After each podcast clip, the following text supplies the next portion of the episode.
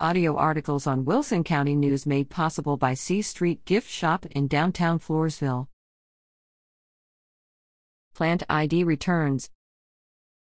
Wilson County News is proud to announce the return of our very popular annual Plant ID contest. Can you identify this plant?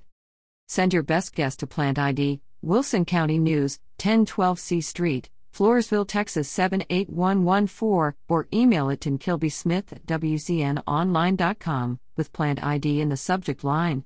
Please include your name, hometown, and a daytime phone number where you can be reached. To be eligible for the prize, a $25 gift certificate from White Lightning Liquor near La Vernia, your correct entry must arrive by Monday at 9 a.m. following the photo's issue date.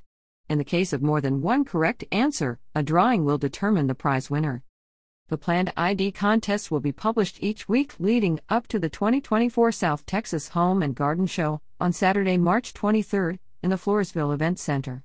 Watch for more on this event in coming issues of the Wilson County News.